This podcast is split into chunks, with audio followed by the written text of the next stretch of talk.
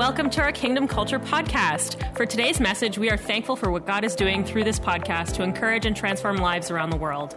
If you have a story to share about how God has encouraged or transformed your life through this podcast, we would love to hear about it by emailing us at mystory at kingdomculture.ca. If you would like to support this ministry financially to help us bring messages like this to you every week, you can do so online at kingdomculture.ca at the Give option. We also would love to connect with you on our social media on Instagram and Twitter at KC Ottawa and Facebook at Facebook slash Kingdom Culture Ottawa. We pray that you would experience God today and be encouraged through today's message. Enjoy! I do want to take, do a quick recap.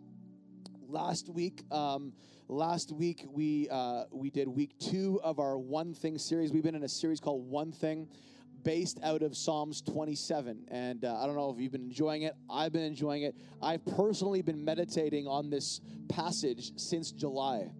I can't get anytime I go to the Word, I meditate on this passage. This because I, you know, I, I'm a firm believer in that less things become a reality and a revelation in your life in lifestyle.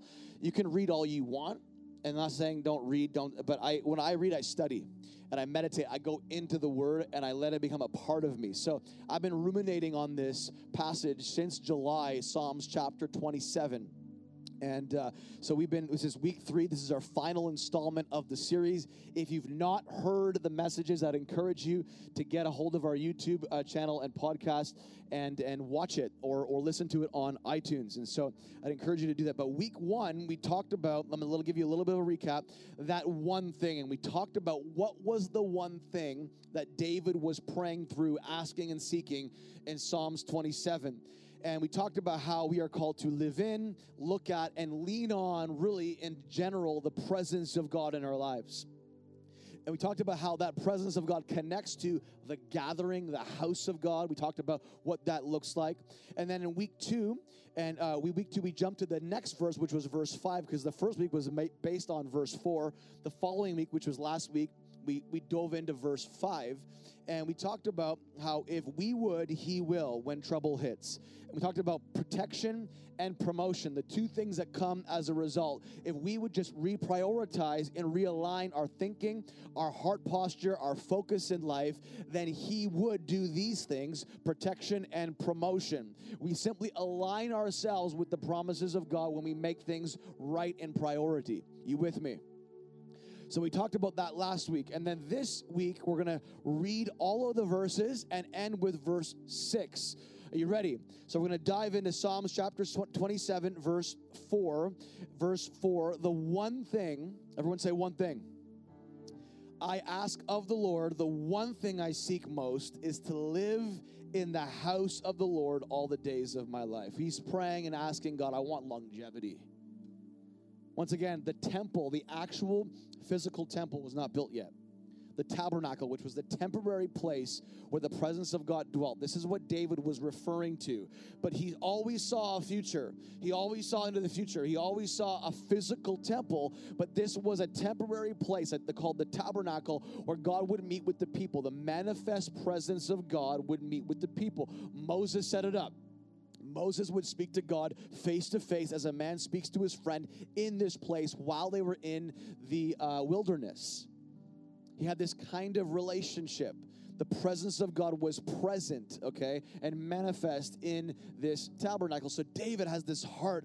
I want longevity because everything in that culture, you got to understand this spirituality was not disconnected from the meeting place or the, the, the meetup place, so to speak, with God in the tabernacle. And so you couldn't separate spirituality from that. In fact, if you talk to uh, a Jewish believer about the importance of gathering, because remember, Jesus was a Jew, he is a Jew, okay? If you talk about the gathering, they would talk about how it's the very center of their faith food, family, and faith. It's the very center. And when we gather together, family comes together. There's something that happens that does not happen when you're alone by yourself. So David longed for this, you guys. That's why it's so important you don't you don't forsake, so to speak, the connection you have every excuse in the world why you would not or should not come to church. Let me just tell you, you guys, this these moments, it's not everything, but it's a huge part of the one thing that David was seeking. I want that place where I can come and gather, get a hold of God in a different way, in a different light. Because then he goes on to say in verse, uh, and continuing on in verse 4, I want to delight in the Lord's perfections. I want to see the beauty of God in the very tapestry of what I'm a part of. I want to see the beauty of God. I want to delight in His awesomeness. And one of the ways that they would see His awesomeness, yes, it was the glory of God, the presence of God, but they would also see it through the way that the tabernacle was situated and designed. God, it all had a purpose. God actually, it came from God's head how the tabernacle and the temple, future, would be set up. Came from God's head. Everything had a purpose. And so you'd come into that place and you'd see the beauty of God in that place. Well, guess what? Peter said that you are the living stones. So whenever you, as a stone, come and gather with the other living stones, guess what happens? You create a new tabernacle that God loves. And all of a sudden now, because other stones are, are, are here with you, you all of a sudden see yourself differently because you see them. Because when you get around the right people, how many know this to be true? When you get around the right people, if you are feeling like really down, really low, and you get around the right people, all of a sudden you start to feel a little bit high. A little bit better. Why? Because you see yourself differently through the reflection of the people that are in a good place around your life. So when you gather as a stone, all of a sudden you begin to see the beauty of God through the people around you. This is why this is so important. Then he says, "So I'm delighting in the Lord's perfections." I'm then he says, "I'm meditating in His temple." I want to I want to meditate. What that means is to inquire, to go after, look for counsel. Hopefully, when you come out of this place every week, you get a little more counsel from God. You get a you you grow up a little bit more, you mature a little bit more, you you learn a little bit more, you experience a little bit more. Hopefully that's what's happening. David had a longing for that to take place in his life. Then it says in verse 5, if these things are in place, let me just tell you, if they're out of place, guys, and the one thing isn't the main thing in your life right now, these other things, you won't be living the same way that you would if these other things were in place. He says in verse 5, For he will, everyone say, He will Conceal me there when troubles come. A lot of people come to church when they're in trouble. But David is saying, listen, I want to be there not just for the time when the trouble hits. I want to be there all the time so that when troubles come, I'm already hidden there. You get what I'm saying?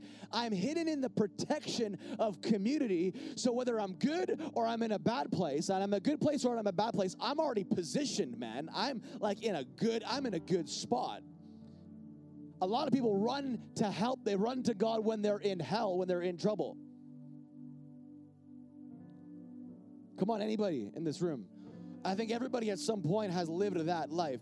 But um, let me just say this when you're on the mountaintop, you need to be more in that place. Because when everything is good, you're the most, you're, you're, you're at the most dangerous place. You're the greatest target. You can run to God all you want when you're bad, and God, God is so good. He's a good father. He'll embrace you. He loves you, and he'll He's always listening to you no matter where you're at. He loves you unconditionally. It's the beautiful thing about the grace of God. But listen, there's a responsibility on our end, whether we're good or we're not doing good, to find the priorities of heaven in our life present to make sure we're prioritizing things right. Because when we're hidden, see, David said, I want to be there no matter what, man. I love it so much. This is a king talking, you guys. This is not somebody who's just a priest. This is the greatest king that Israel ever had. And he's talking like this. There's nothing. I can sit on my throne. I can rule a kingdom. I can lead the sheep of Israel, and it's all good in the hood. I love this. I mean, I, I, he technically he's the man, but there's nothing like being in the presence of God. There's nothing like being in his house. He said, I'd rather be a host at the door of the temple than to dwell in the tents of the wicked. I'd rather be a doorkeeper in the house of my God. David had a, uh, an amazing understanding of the truth of being, uh, being connected to the one thing that mattered. You can have all the stuff, the throne, the guy's got everything. He's got, got, got the yachts, the boats, all good, man. That's awesome. You're going to do amazing things with your wealth. But David had this understanding that above all of that, I just want Him. I want to be where He is. I want to be connected. He says, He will conceal me there when troubles come. He'll hide me, the word is. He'll hide me in His pavilion. Then it says this, and He will hide me in His sanctuary. He'll even bring me a little closer. The word is like literally into the Holy of Holies. He will bring me into that private place, that inner sanctum where nothing can touch me. It's protection. It's protection. Then it says, He will then place me out of reach on a high rock. I'll have influence. From that place now, I'll see different. From that place, I'll go higher. There's a promotion that happens mentally in my mind, in my spirit. When I'm in that place, all of a sudden, from that inner sanctum of being protected, I all of a sudden now I'm elevated and I see differently. I see from an aerial view perspective. I have influence that I didn't have before. How many want influence? Everybody in this room should want influence. I love this, and this is the verse that I want to jump into and dive into. And this is in verse 6. Then it says this it says, Then, everyone say, Then. Then I will hold my head high above my enemies who surround me. It's like, only then. So I'm like, I got to get the one thing. I'm asking God the one thing. I want you. Like, I want you guys, like, when we do, like, I'm not talking about a religion here. You do your spiritual duty by coming to church and you clock in your spiritual hours and you give your tithe, you give your offering, and you're, you're good and you feel great and you go home and you have no conversation with God all week. I'm talking about David, this king who is considered the greatest king Israel ever had, this businessman, this king who ruled literally a nation, understood the value of friendship with God. The one thing. And if I can get this in place, and if I can be all about his house and I can be all about what he's about, guess what? I'm going to lift my head high because right now I got some enemies around me. How many have some challenges right now around them? You have some challenging enemies. Maybe they're not physical enemies, but they're challenges that look like enemies right now around you. You have problems, you have situations. Every one of us does. In fact, if you don't, I don't know where you live you have some sort of thing you're believing for. Maybe your son's sick, your daughter's sick. Maybe you're believing for a, a birth of a new baby, a grandson, or, or, maybe you're believing to meet your wife or your spouse, or you're going through something right now. Maybe you're going through a hard time in your marriage, or maybe a hard time in your business, or a hard time in your career, or something, or maybe you're going through doubts in your faith. You're going through something right now and it's like an enemy around you trying to take you out. David had this. David, as the king, everyone wanted to take him out. He had the platform, right? How many know anybody who has platform and stands for anything in life is going to get assaulted? Whether it's through words or physically. I mean, they, they, he had both. David was being attacked physically. They wanted to kill him, take him out. Lots of opposition, lots of disappointment in David's life, lots of discouragement, fear, anxiety, all things that are normal for any normal human to go through. Right? And here he is. He's like going through this process. He's like, although I'm surrounded by enemies, I'm surrounded by problems, I'm surrounded. Everyone wants to take me out. I'm going to keep my head high. That's my prayer for Kanye West. All these judgmental Christians out there. And if you're one of them, repent. Now's your chance.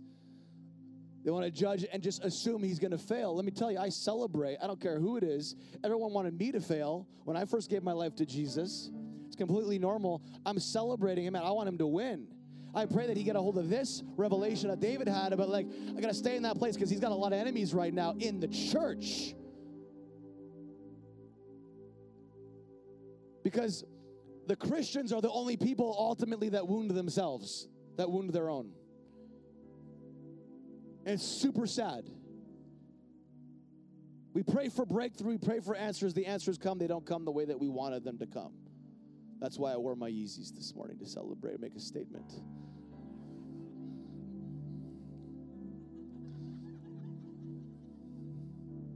Everything I do is intentional. Um,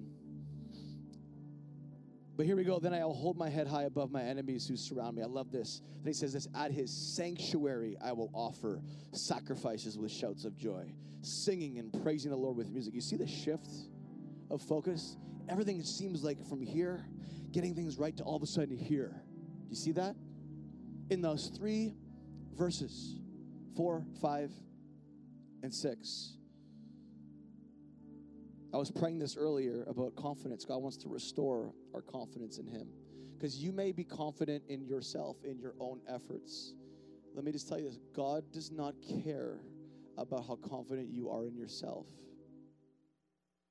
because he knows the confidence that you have in yourself will not win in the end for the things that he's called you to actually win in. So I want to talk today for a few moments on restoring our godfidence. I don't want to call it confidence. I don't like that word con. Because here's the reality there's a Godfidence that God wants to give you. But a human centric, focused confidence has this way about it that I believe cons. If you take the first three letters out of that word, what do you have? Con. You know what the greatest con artist of your own life is? Is you. You becoming so confident you, I'm a God. Nothing's gonna stop me. I just went to the latest, greatest motivational 20,000 member rally and I'm a yes man. I'm thinking of the Jim Carrey movie now. I'm a yes man. I'm just gonna, you know, and I, I, I'm, I'm motivated and I'm hyped up and I got, yeah, great. And you have that confidence will only get you so far. Will it get you somewhere? Absolutely. But if you want to accomplish the eternal purposes of God, you have to have another type of confidence that comes from an eternal deity. His name is Jesus. So God wants to give you your, your Godfidence back, not your confidence. He has a, a whole barrel full of Godfidence He wants to pour out on you this morning. Where all of a sudden you realize that without Him, things actually are impossible. But with Him, everything that seems impossible is possible. I want my confidence back. And I'm telling you this, you guys, listen. The reason why I put the hashtag there, breaking through to you, is I'm not talking about it breaking through to us. I'm talking about us breaking through our own challenges of moving past our own confidence to into the confidence He has for us. I want to break through to God. God's already broken through to us. That's the good news of the gospel. But we spend our days trying to break through back to Him through our issues, our mindsets, our challenges, the ways that we think about God that are messed up, screwed up, are not even good. We're, we spend our whole life trying to break through us so we can get to Him. You hearing this this morning? Did you drink your Tim Hortons sin? Sorry, I just got to release a joke. I, I do drink Tim Hortons when I'm really desperate and I feel like I'm under the old covenant. I do bow, go back to the law, sin and death. I do go there. I do go there. But that's my pray, prayer for you today that we move from confidence, which has a way of conning you to believe that you can win in your own effort, to Godfidence. I love what Philippians 3, verse 2 says. It says this Paul says this to the believers. Listen to what he says. He says, Beware of those religious hypocrites who teach that you should be circumcised to please God. He's speaking about, just to give you context, about the focus on outward signs to prove inward belief or faith. He's talking about the efforts on the outside that once was demanded of the law to show faith or to show spirituality or to show trust in God. He's saying, listen, under the new covenant, it's a better way. It's no longer about the outside, it's about the inside. It's not a bunch of regula- about a bunch of regulations, 613 laws. Okay, it's about the inside. It's about the law of the spirit of life, which transforms the inside, which changes the outside. I got one person in here that says it's good. Okay, verse 3 For we have already experienced, listen to this, heart circumcision. Now he flips it and says, listen, you guys are being being influenced. These religious hypocrites are influencing you to refocus on the outside. I'm saying now, listen, you've already had a heart circumcision. You've already had a heart on the inside. oh, I was going to go somewhere. Uh, I had a conversation. Never mind. Anyways, okay.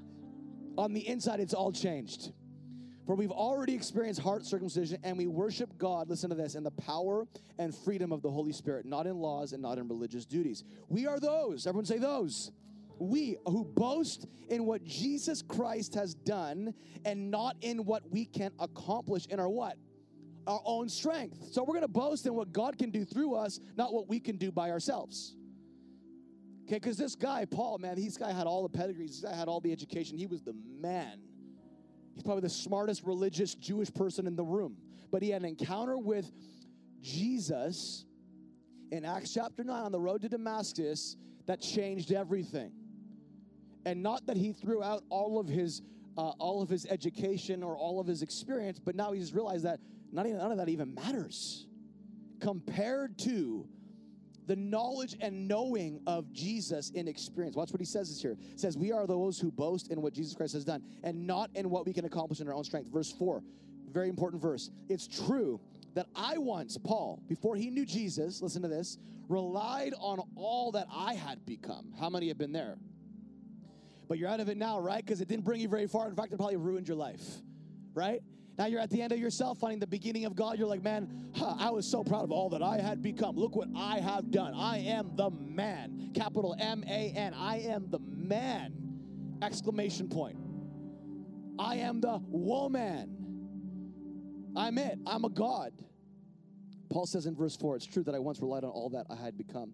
I had a reason to boast and impress people with my accomplishments more than others. See, he knew that. For my pedigree was impeccable.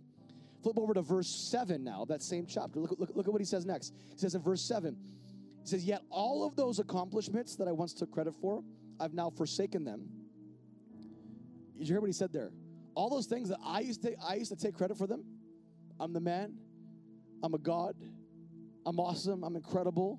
He says this I have forsaken them and regard it as all, or regard it all as nothing compared to the delight of experiencing Jesus as my Lord. What he's saying is there, I had my own strength, and there was reasons why I had my own strength. All that I had done gave me that, that strength, but it was a false sense of strength. I've lost it now. I don't need it. I've realized that there's nothing in comparison to the strength of God that comes by experiencing Him. That's what we're about here at Kingdom Culture. We want you to leave here experiencing the reality of who He is in your life.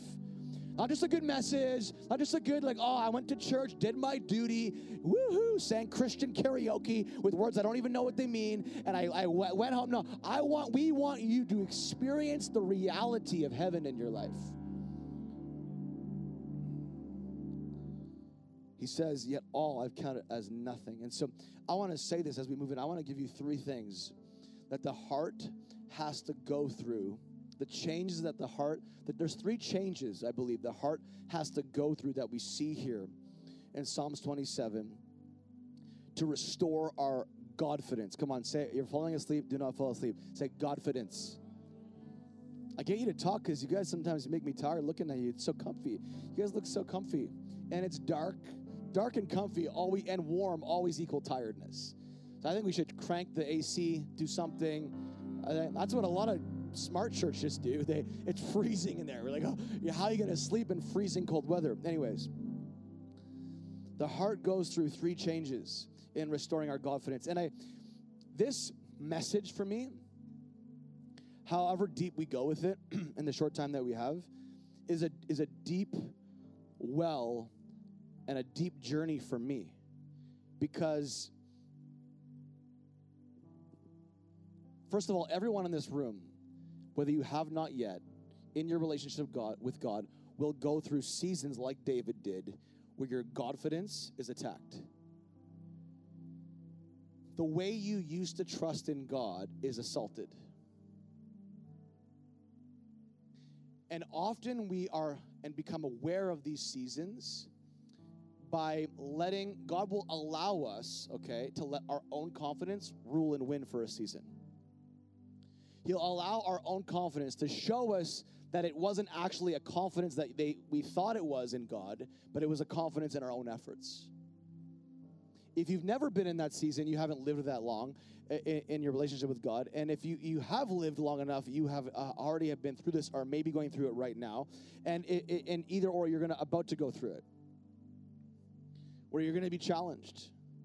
Your confidence is gonna be challenged. Your confidence is gonna be challenged. And I, I would say that just in the last seven years alone, I just used that.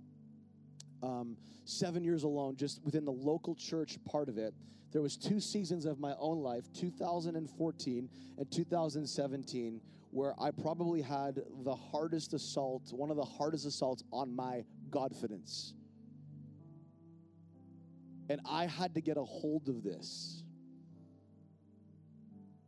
I had to get a hold of this in a really tight way. People would look at me often and they'd make a judgment and they'd say oh this guy is just like you know overconfident he's like you know maybe uh, people to people some people i sound arrogant or whatever i don't know what you think in your mind but i hear your conversations in your car ride home after church no no but but you know I, I i really don't know and and you know you're you have the right to your opinion but here's the reality like just because i'm on the platform and i have the mic doesn't mean that i'm any better than you there's an equality in the kingdom, you know that? But there's differences of responsibility. I may have the responsibility to do what I'm doing up here, but it doesn't mean that I'm any better than you. This is where we err a lot. There's this false expectation of an inhuman being on the platform. For all you Marvel lovers out there, I just give you a, uh, there's this responsibility of being inhuman to not be, it's like you're just this super elite, you know, high level, like, you know, a marine of the kingdom that's just untouchable. I'm just as touchable as you are. I just have to work through the psychology of it differently because I had to get up here and share the Word of God in seasons where I need the Word of God to be shared with me. And that's why relationship with God is so important. This is not a religious duty. This is an extension of my relationship with God. What I do on Sunday morning is simply an overflow of the extension of my relationship with God. I'm not getting up here to teach you just to teach you. I'm getting up here to share with you what God's feeding me all the time. I would never feed you something that wasn't already fed to me. I don't go on sermoncentral.com and take someone else's message and just make it my own. I dig, I cry, I weep, I pray, I struggle, I mine it out. I take my spiritual pickaxe and I go bananas on the Bible until I find some gold to share with you that has been shared with me.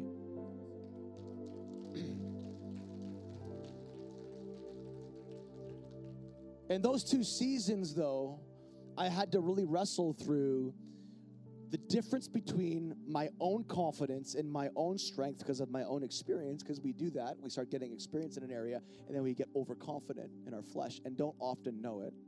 And I had to distinguish between that and what is God confidence in my life.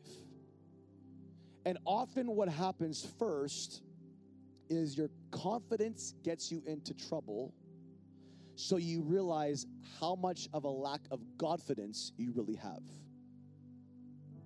Do you hear what I said?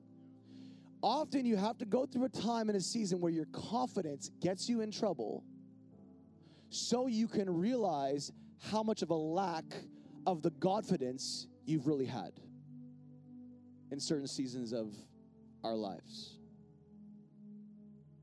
And if it wasn't for a community, if it wasn't for the right people around my life, if it wasn't for the mentors, the spiritual fathers, the spiritual mothers, if it wasn't for the hard conversations, if it wasn't for just good team, good loving people that I've, I've committed themselves to a process of relationship with my, my wife and I, if it wasn't for those moments, if it wasn't for family, if it wasn't for you, if it wasn't for a love for you and what we do, because we don't do this for us, I don't get up here to speak to myself. You know what I'm saying? It's doing it's all about people. If it wasn't for all those elements, I would have thrown in the towel a lot of times. Many, many, many, many years ago. Going to anyways, yeah, I, I, I would have not been doing what I'm doing. But I come back to that place of realizing, like David did, no, only one thing matters. And everything flows from that one thing. And that's where I get my confidence. So I want to give you three things you ready for that? Someone's excited. I want to get you three things. Three things the heart goes through in restoring our confidence. Number one, write this down the posture of the heart. These are all things centered around the heart because out of the out of the heart flow the issues of life. Okay? So the posture of the heart has to shift, has to change. Verse 6, chapter 27. Then I will hold my head high above my enemies who surround me. The only way you can hold your head high in a hard season is if your heart posture changes. First your heart, then your head. I'm not talking about your mind here, okay? When when we're talking about holding your head high, I'm not talking about a mindset. I'm talking about a physical, a physical or a physical demonstration of an inward confidence, confidence in your life. You hold your head high because there's an internal health that's happening within your heart. The posture of your heart has changed. The posture of your heart maybe was in a season where it was focusing all on the problem that you were living in. But now the posture of your heart has shifted to not the problem, but the purpose for which the problem has been given and granted. Did you hear what I just said? Sometimes problems are granted to you as an opportunity to develop the purpose within you that you need to develop that you could not develop otherwise. I'm not, talk- I'm not talking about it is unbiblical to believe that God gives you sickness or disease to teach you a lesson. That is not what I'm talking about. That is the most untheological truth you could ever think. God is a redeeming God, and He'll use whatever life gives us to show His glory, but it doesn't mean it was authored or given or originated from Him. I'm talking about problems that actually, in God's mind, actually are just part of the process that we deem as problems that are trying to take us out, but are really just working our character to build us up so we can handle what God wants to give us. So the posture of the heart has to change.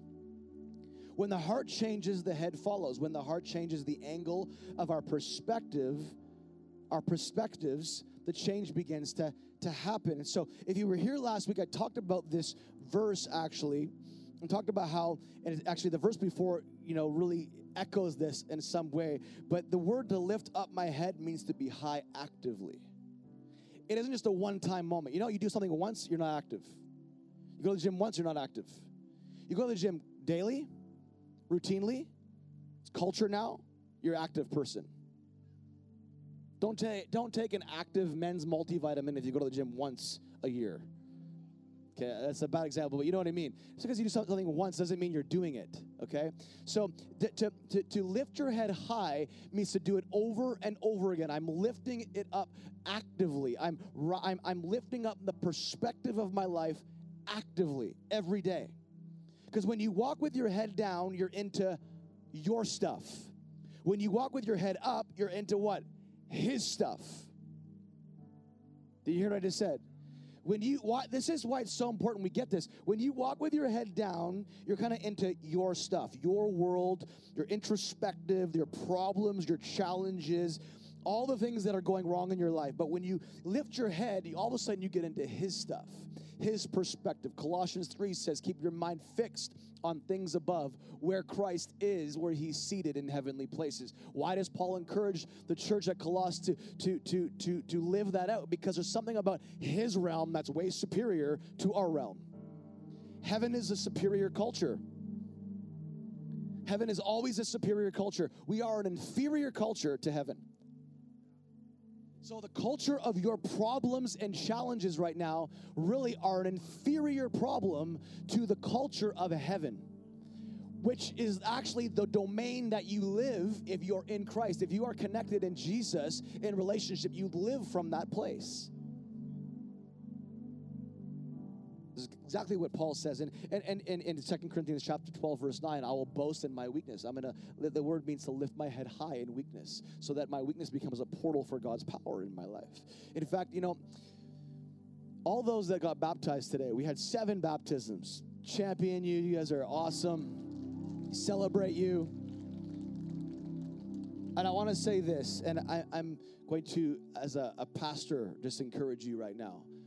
I 100% guarantee you will be tempted in the next three weeks. You will go through some challenges in the next three weeks. You will go through doubt, unbelief. You'll get attacked in your mind. It happens. I've watched it happen for 17 years. When you make a step, that's when you get hit the hardest. So expect when it happens, remember that I warned you about it because it will happen because the enemy now says, oh, this person is legit. He's serious. I don't have to attack those that aren't very serious. I don't have to go after those really hard that aren't very, but when you make a step, like Peter and you get on the water, the temptation now is to look at, oh my gosh, what am I doing? What have I just done? And when he realized what he had just done walking on the water, that's when he sunk. Right? when he realized the step that he had taken and how impossible, what does he think? He sunk. When you take a step and all of a sudden now you realize how legit that step was, that's when the, the hits begin to come. But I just, I want to encourage you, just be ready. Get your gloves on. Get in the ring. Watch for it. When it hits you, don't let it take you out. You get knocked down, get back up again. You know what? You know what makes a righteous man, according to Proverbs? A man, a righteous man, will stumble seven times, and they get back up again. What makes you a righteous man or a righteous woman is not getting hit; it's getting up after you're hit. What makes you right with Him is when you get up because you got hit. Don't be a little wimp in the kingdom. If you get hit, hit back. We have all these little bunny rabbit, you know, I'd say another word, but little Christians that they get hit and it's like, oh my gosh. It's like, no, get hit, get hit again, and hit back. Get back up. Don't be a wimp. If you're a wimp, you're not going to win in life. Listen, in any area of life, not even spirituality, in any area of life, if you are a wimp, you will not win. People will backbite you, gossip against you, slander you, fight you on Facebook and make you feel insecure and do all kinds of nasty things to you behind your back. It's just life. Guess what? The church is going to hurt you. Guess why? They're human. The church isn't an institution, it's people. People are messy. The only problems we have in the earth today are because of what? People. Hence the Green Party. It's all about the, it's the thing.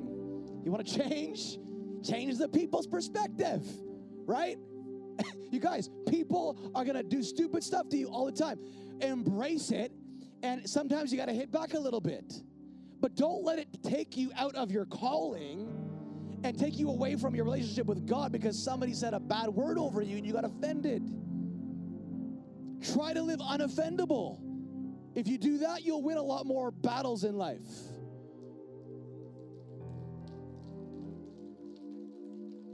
While I'm on this little, in this moment, let me just say this to you. People that tell me, oh, I left the church because I was hurt by the church. I guarantee you, I've been hurt more by the church than probably anybody in this room.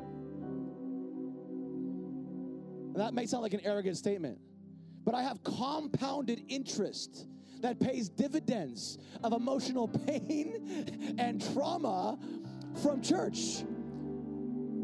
But you guys, you, you know why I'm still here? Because it's people. That's what people do. If you want to lead people, expect it's going to happen. So when it happens, you don't get your religious panties all in a knot and leave. Don't leave the game because the game got hard. Just play harder. My phone got so excited, it just fell off the table. Hope it didn't crack. That was a good word, and I don't know who needed to hear that. I just needed you to know, like, listen, you're gonna get hurt. Don't leave God and everything because somebody hurt you. It's gonna happen. The person beside you might hurt you today. Look, look, look to your right and your left. Say, you might hurt me today. I'm all good. It's all good in the hood. If you hurt me, it's all good. I still love you. I still love you.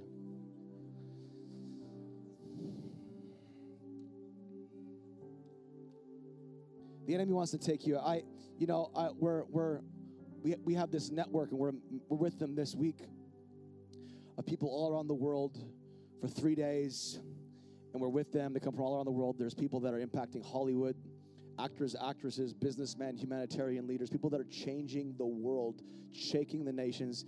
Every year, November, around this time, we meet with them and just hang out, cry together, pray together, prophesy over each other, and just build relationship accountable relationship so we can win together so we don't give up i listen I, I've probably never seen what I'm seeing right now in the younger generation, the amount of marriages that are under fire.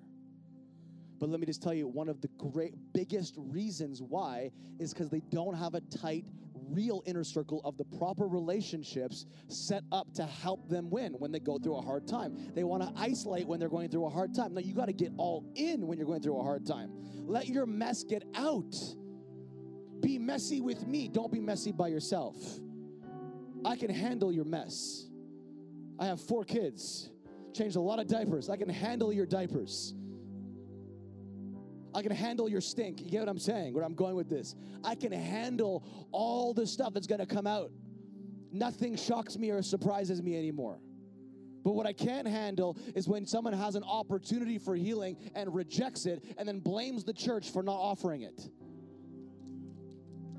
It's always been there. In fact, we're reaching out to you and you're like, the Lord of the rebuke you, compels you. It's like we're, we're in the name of Jesus compelling the very thing that we need.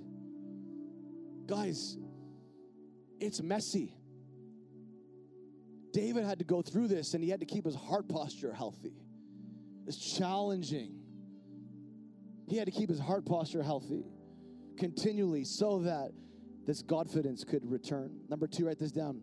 We got to change also for a restoration of confidence in our life, the motivation of the heart. Motivations are everything, aren't they? You can do all kinds of right things, you can play all the right notes, but if you don't have the right motivation, at some level, people are going to discern it. You can tell when someone loves their craft and when someone's just doing it because they have to, can't you? Right? You can tell when someone is. I remember I was at this wedding one time, and there was no. Uh, it wasn't a. It wasn't a, a Christian wedding. It wasn't anything like that. And all I did was pray a prayer for dinner. And one of the guys came up to me at the end of the service, doesn't even believe in God, has no concept. In fact, would say he at one time hated God if he does not still. Said the most powerful thing in this entire wedding wasn't the the the person who did the wedding. It wasn't anything about the ceremony. It was the prayer you prayed before dinner. I said, why? He said, because I actually felt that you believe what you were praying. I believe, he said this, I believe that you actually believe what you were praying. You know why? Because you could feel the motivation was pure. You can tell when someone really believes what they're doing and really is passionate about what they're doing. That that impacts me. The motivation of the heart. Let's see what David said. Then I will hold my head high above my enemies. We're almost done. Stay with me a little bit longer. You okay? At his sanctuary, listen to this. At his sanctuary, I will offer sacrifices with shouts of joy. sacrifice in life doesn't always feel good, does it? In fact, there, there, I would say 100% of the time it doesn't, it's not supposed to feel good. But when you have a right perspective and your head is in the right place, even the things that don't feel good sound good because the motivation is right. Did you hear what I just said? You can do something the you could do something that's right the wrong way and it sound not right. You can do something the right way with the right motive, and the outcome is totally different. I'm talking about when you're faithful with something. For example, if you're faithful with your spouse, not because you have to be, but because you get to be, the outcome of the love and the life in that relationship will be a lot different than if you're just faithful because you have to be. Now you should be faithful because you have to, because you're in a covenant. I get that. I'm not trying to say don't be, don't just live by feelings, but I'm saying that when your perspective is right and your head is high and your motivations are pure, guiding your decisions, the outcome is always better on that front, on that side of the coin. The motivation of the heart, he says, at his sanctuary, I will not just offer sacrifices, but I'm going to offer it with a battle cry, the word means. It's a battle cry. Like this sacrifice is like a statement, and I'm excited about it. There are three motivations of giving number one is obligation, number two is greed, and number three is joy. Scripturally, there are three motivations of giving greed, because you want something in return, obligation, because you have to, not because you get to, because religion creates a scenario of have tos, but relationship creates a scenario to, uh, scenario of get tos. When you're in relationship with somebody, you get to do these things because you love them, not you have to. You get what I'm saying? And then we have the motivation of joy. And we give our time, we give our treasure, we give our talent. And when all of these things are centered from a place of the right motivation, the outcome is always different. Because think about it for a second. What if no one rewards you for giving of your time? What if no one acknowledges you for giving of your talent? Do you still give it? It's a sacrifice when you don't even know what you're going to get in return for it.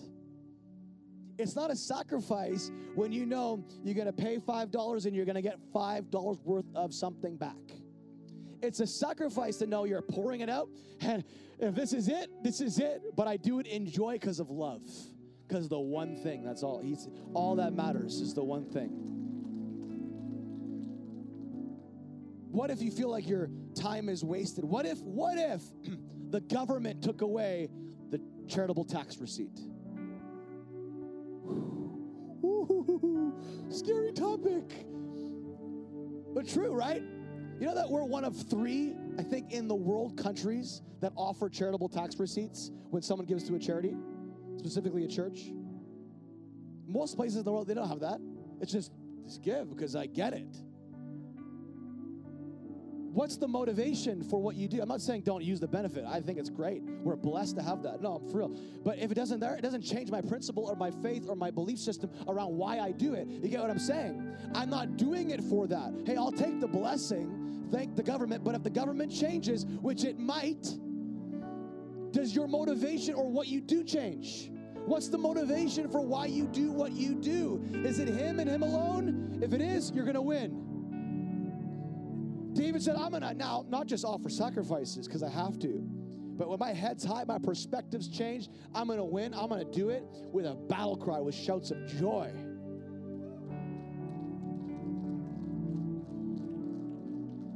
I'm telling you this the only time I've ever seen major breakthrough in my own life when it comes to finances is when I've offered a sacrifice with the right motivation where joy and fear were attached to it.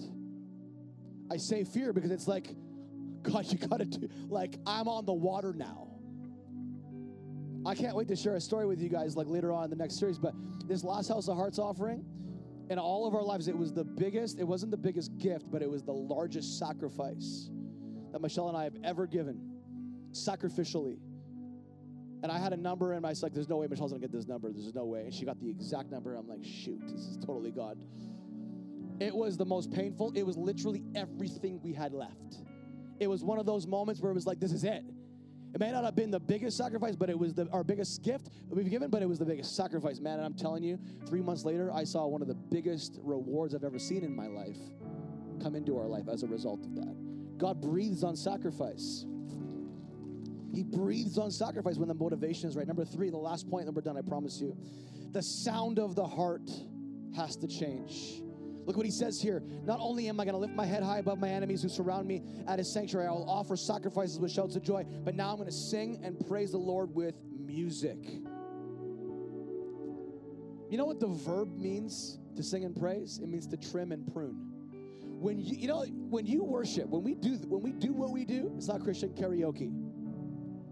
It's not supposed to be, anyways. When we do what we do, you know what we're doing? We're trimming and pruning all the fruit that shouldn't be on our tree in our praise, in our worship, all the fruit that is hanging and, and, and bearing our tree down under a load God's not called us to carry. He's trimming and He's pruning all those things that are holding us down so He can produce what He wants to produce in the next season. So every time we lift our head and we begin to sing and we begin to praise, it's like we're chopping down the wrong branches that shouldn't be there anymore on our tree. We're pruning the fruit, we're getting rid of it so that we can produce more in the next season.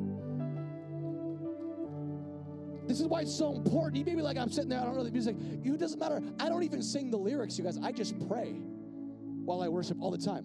I hardly ever sing the lyrics. I, I, I, get into a space where I'm just pruning. I'm pruning. I'm getting my head up. I remember two weeks ago, no, last week, I was in a down space. I was discouraged about a few things. I was disappointed in a few things. I was in a down space, and I'm in my office. And I'm like, how do I get out of this place? And I'm literally, I, have been in this scripture for like since July, meditating. And I'm like, uh, obviously, go to Psalm. So I start reading in Psalms 27. And I get to this verse singing singing and praising. And I'm like, why isn't this happening right now? Turn on some music and I just begin to pray. And I know this principle, you guys. Obviously, I teach this, I live this, but it was a moment of forgetfulness where I'm like, how do I get out of this space? You know, when you're in that space, you know, there's a cloud over you. It's like you don't even know there's a cloud over you until all of a sudden you get a revelation there's a cloud over you. You're like, oh my gosh, why is there a cloud over me? There shouldn't be a cloud over me now. No longer is there going to be a cloud over me. So I get it. I'm going to get it. I'm going to lift my head up. I lift my head up literally and I begin to sing and I begin to praise in my office. I begin to speak in tongues, pray in tongues over the word that I was reading in Psalms 27. And all of a sudden, it was like everything in me elevated. Was like everything in me elevated. It was like strength and, and, and power and, and just like, wow, like, what am I doing? Like, why am I there? Singing and praising. I'm pruning and removing and trimming all the things that are weighing me down that shouldn't be there. Maybe at once time they were fruit, but now that fruit maybe is a little bit uh, uh, uh rotten or it shouldn't be there because it's blocking other fruit to grow. And so now I begin to praise, I begin to sing, and I begin to chop down trees. I begin to chop down branches. I begin to chop down, remove the fruit that shouldn't be there. So the fruit that should be there comes. Are you hearing this this morning? I would rather sing the songs of praise than sing the songs of my problems.